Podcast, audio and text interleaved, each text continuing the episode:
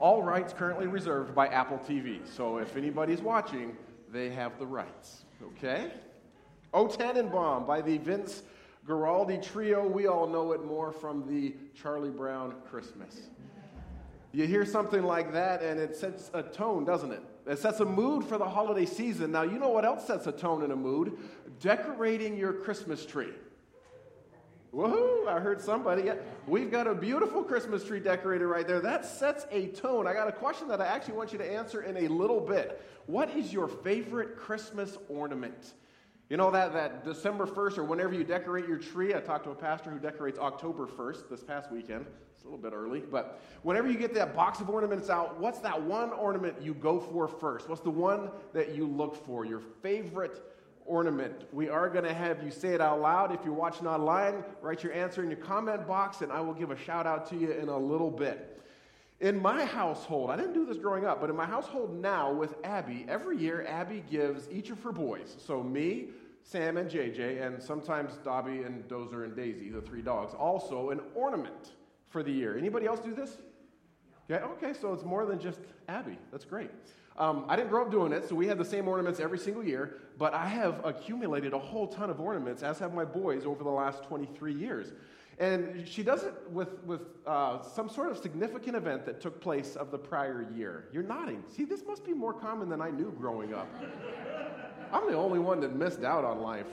Uh, pa- parents, if you're watching, I did not miss out on life. I had a wonderful childhood, just so you know. Loved you guys. Um, so, you know, significant events, like when Sam turned 16, we probably got him a, little car or driver's license um, ornament. Or when JJ went backpacking with me for the first time when he was three, we got him like a little itty bitty sleeping bag, or more likely a orange shovel. If you're backpack, you know what I'm talking about. Okay, uh, this year, Abby, close your ears. Close your ears. Uh, I got Abby a Whitworth ornament because she started her new job at Whitworth. Um, she actually picked it out and already bought it, so she knows about it. So if you... What's your favorite ornament? Mine, for the longest time, was a itty bitty Mickey Mouse and Minnie Mouse figurine. Not figurine makes it sound like it's glass. It's kind of wooden, itty bitty, just small. And I would always look for that. Abby and I, we went to uh, Disney World on a, and on a Mickey Mouse cruise for our, our honeymoon. So it has a special place in my heart. And I loved it. For the longest time, that's the first one I looked for getting out of the box. Now I have a new favorite ornament that I'll tell you about in just a second, all right? But I want to hear from you. What is your favorite ornament? Anybody in person? Go ahead, Cindy. My Christmas nail. Your Christmas nail. Perfect. I know there's a story behind that. Some of us have that same Christmas nail. Christy. My kid's baby's first Christmas. Your baby's first Christmas ornament. Very, very good. Anybody else? I'm getting them coming in from online too. Debbie.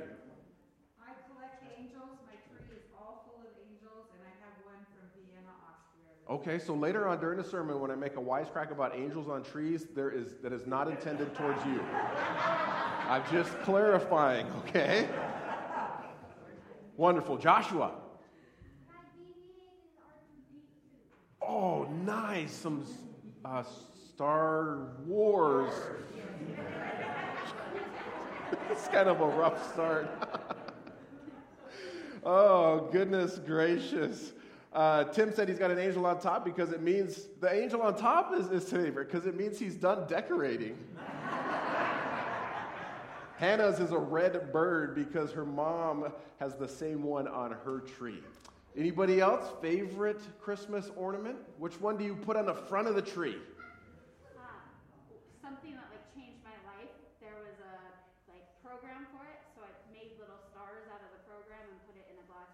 A life changing program where you put stars, make stars, put it in a ball, and it goes on the tree. Very good. I'd love to hear the story of that sometime. Yes. My daughter made an angel in Girl Scouts one time and stuff. a handmade angel from Girl Scouts. Fantastic. Those sound wonderful. Those sound okay. One more. Yeah, Silas. You have pickles? Yes. That's a fantastic transition. Very, very good. Okay, everybody else's was like, was okay. So in 2017, for those who weren't around, I had a little mishap with a, a fingertip here at the church and happened to lose it. All right? Now, that's a significant event for the year, right? So, Abby being Abby, if you don't know her fantastic sense of humor, I didn't know it was this dark though. Uh, somehow, she found this, this person in, I think, the Midwest that made chopped off fingers for keychains. She called him up and said, Hey, I just need top, nug, top knuckle up. Can you do that?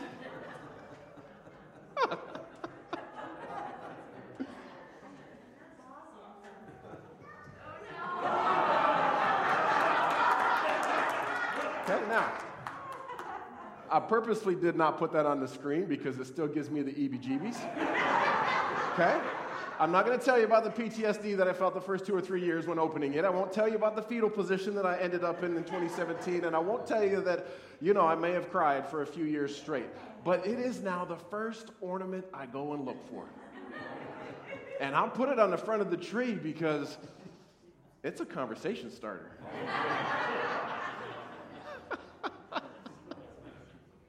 Oh my goodness. You know, most people, when they decorate their trees, at least I've seen this happen, they decorate it with as many angels as possible. Not intended towards you, Debbie. Okay? okay? The biggest, brightest bulbs and balls that you can possibly get, right? As glamorous as possible, as bright as possible, as gaudy as possible. You guys remember tinsel? Anybody still do tinsel? Oh my goodness. Man, we would throw that all over the tree. Why? Because we wanted it bright and we wanted it fancy and we wanted it to draw attention to itself. Right? That's what you want your Christmas tree to do. You want somebody who's walking down the street to look and be like, wow. Christmas trees do all they can to be bright, shiny, fancy, and yet on the inside, they are still just a dead tree. Or a fake dead tree. Yes, they are still just a dead tree. Don't be a Christmas tree Christian, okay? Don't be that type of Christian where you're shiny on the outside, but dirty and dead on the inside. That's our theme. Don't be a Christmas tree Christian for the first three weeks in Advent. It's kind of a goofy theme. Okay, I got it out of a book that I read in the middle of the summer. Uh, what if Jesus was serious? Skye Jethani is the name of the book. Um, and I thought, man, that would preach. That would preach. Don't be a Christmas tree Christian.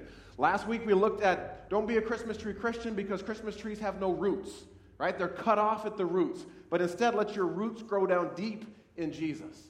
Today, don't be sparkly and shiny on the outside and yet dirty and dead on the inside.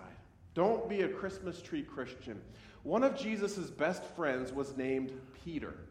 All right, he wrote several letters, two of which we have in our New Testament. And in one of those, the first one, he was laying out what it meant to be a follower of Jesus. And he was talking to different groups of people in different stages in life. Right? He talked to slaves. He talked to people in authority. He talked to all Christians in general. He talked to husbands. He talked to wives specifically. Now, in the section on wives, he said something that made me think of a Christmas tree. All right, listen to it. 1 Peter chapter 3, verse 3 and 4. Don't be concerned about the outward beauty of fancy hairstyles, expensive jewelry, or beautiful clothes. You should clothe yourself instead with beauty that comes from within, the unfading beauty of a gentle and quiet spirit, which is so precious to God. Hey, now, even though this was directed to wives in the 50s and 60s AD, this applies to all of us today. It needs to be applied to all Christians during every month of the year. So often, let's be honest with each other, we, we do what it takes to make ourselves look good. We post the best pictures on our social media, right? We tell the favorite stories, the good stories, on our annual Christmas card that we send out to everybody. We tell the story when our kid nails his lines at the school play, and not the one where he runs off the stage. We tell the stories that look good. We share the pictures that look good. Now, here's what really starts to bug me this holiday season. I get bugged when I see people who I have no idea are Christian, no idea are following Jesus, in December start posting pictures that are like, Jesus is the reason for the season. Hashtag blessed by God this holiday season. The baby Jesus is my Savior. Right? Keep Christ in Christmas. Now, I know some of you have these phrases in your house. I'm not knocking these phrases. Okay, Pat and Donna, I know it's sitting on your front porch. These are phenomenal phrases. I have them in my house too. I send them in Christmas cards. They're absolutely true, especially if we live them the other 11 months out of the year. But it starts to bug me when I see Christmas tree Christians who are just following the baby Jesus in December and they don't submit to him in January through November. I think Peter was being very intentional with his word choices in his letter. I'm going to read a different translation and listen. 1 Peter chapter 3, verse 3 Do not let your adorning be external, the braiding of hair and putting on of gold jewelry or the clothing you wear. External. The Greek word there is exothen, and it means outwardly. It's pretty straightforward. But when it you know, hits you in the gut is when you realize where else this word is used in the New Testament. See, Jesus used it when he was having a conversation with some of the religious people of the day. Matthew chapter 23, Jesus said, What sorrow awaits you, teachers of religious law, and you Pharisees, hypocrites. So you're so careful to clean the outside, the exothen, of the cup and the dish, but inside you're filthy, full of greed and self indulgence. You blind Pharisee, first wash the inside of the cup and the dish, and then the outside will become clean as well. Woe to you!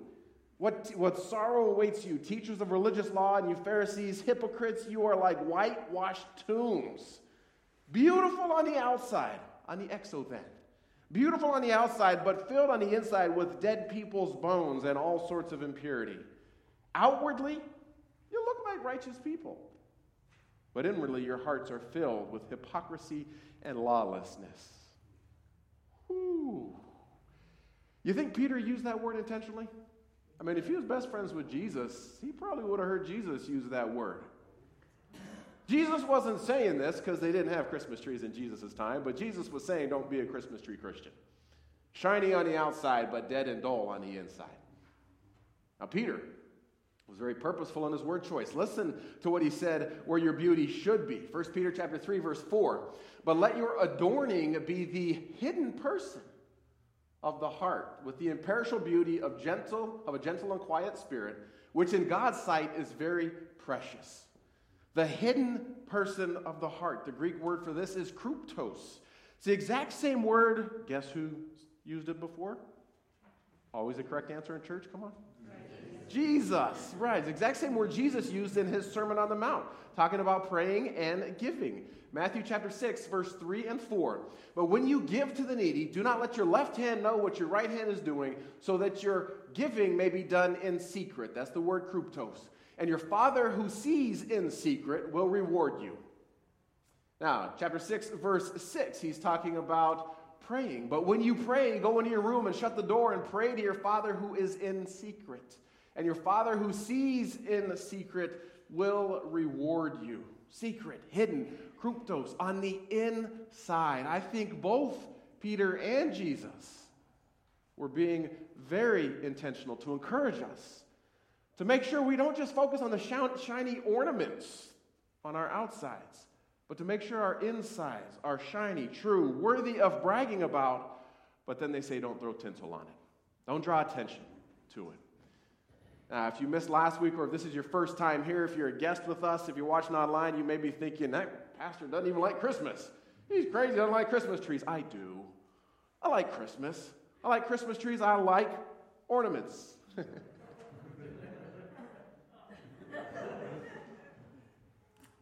but I want to make sure that I put more effort into my internal being than I do on my external. I want to make sure that through Christ, I am shiny on the interior and not dead and dull. Don't be a Christmas tree Christian. Amen? Amen? Let's pray. Lord God, thank you so much that right off the bat we can just start thinking. I thank you that you can challenge us even while we laugh. Lord, I thank you for this season. I thank you for the, the, the, traditions we have in our families, the memories that we have as we decorate trees and see the different ornaments that signify big things in each of our lives. I thank you that as a church we can decorate. Ultimately, Lord, I want to pray. I want to pray fervently that you would help us be clean on the inside You've already made us clean because of Christ, but help us focus on that instead of just what people see on the outside. I ask this in Jesus' name. Amen. Amen. So, here, one other quick question before we start singing, before we worship. Do you have a holy expectation of what God may do this morning while you're here? Do you have a holy anticipation? I hope so, because I think He can do things. I know He can do things. I want to welcome uh, some friends who you have seen before. But if you, again, are a guest or a first time visitor, this is Emily. This is her mom, Teresa. It's her dad, Tom. They are the Strother family from Opportunity Christian Fellowship. They've been able to give Tim and some others on the team a chance to just sit and worship together as a family and a family of faith, and they are leading us in worship today. We're glad that you're here. And uh, I heard practice, and I know it was wonderful. So let's, uh, let's stand, let's sing some familiar songs, and let's uh, enter God's presence.